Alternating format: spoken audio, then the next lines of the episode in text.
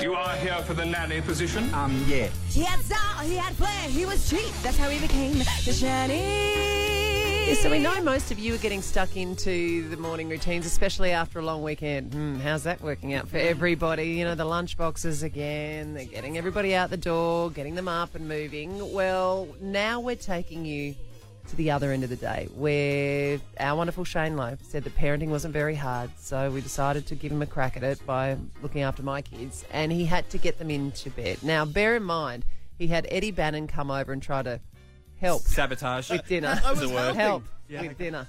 Yeah, so uh, basically got them all hopped up on chicken nuggets and dino nuggies and everything else. By the way, my daughter is obsessed with dino nuggies. Oh, yes. Yeah, thanks for nothing. Uh, so then, uh, you know, trying to calm down, I kept saying to you, mate, you got to get them calm before you put them to bed. Have a listen and then see if you can work out the moment that, well, Uncle Eddie decided to have another crack at getting his own back. He had style, he had flair, he was cheap. That's how he became the shiny. All right. Do you want to hear a story before you go to bed?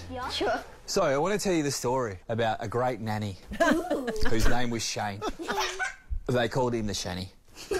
And one day, uh, mummy and daddy were a little bit lazy, to be honest, and they uh, you know, had other stuff to do, so they called him the Shanny. So the Shanny knocked on the door, and you know, he had style, he had flair, he was there. And uh, he helped look after the wonderful kids. And so he came up one night and, and really hoped that they'd go to sleep quickly. And they go, What are you doing? Are you going to be sick? Oh, I thought you were going to be sick. Oh, God, thank God. Okay.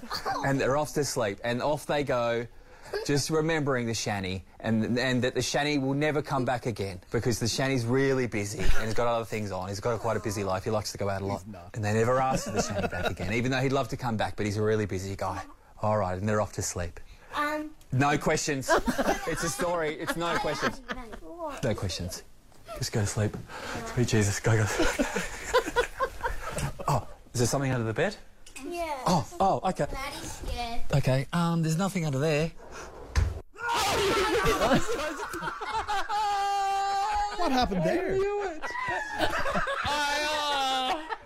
You are the worst. Yeah, so uh, Eddie Prankster decided to hide in the closet and jumped out and scared the, bit, the bejesus out of me. this is what you have to get used to kids ganging up on the parents and yeah getting together with their weird crazy uncles like uncle eddie and going oh can we do this uncle eddie Well, because Eddie did a fake leaving. He said he was going to leave. yeah. And then, so how long were you waiting in the cupboard upstairs for? Like an hour? About, about 20, 20 minutes, Commitment. half an hour. Yeah. Oh, look, some, mon- sometimes monsters are real. The Alec Clark Breakfast Show on Mix 102.3.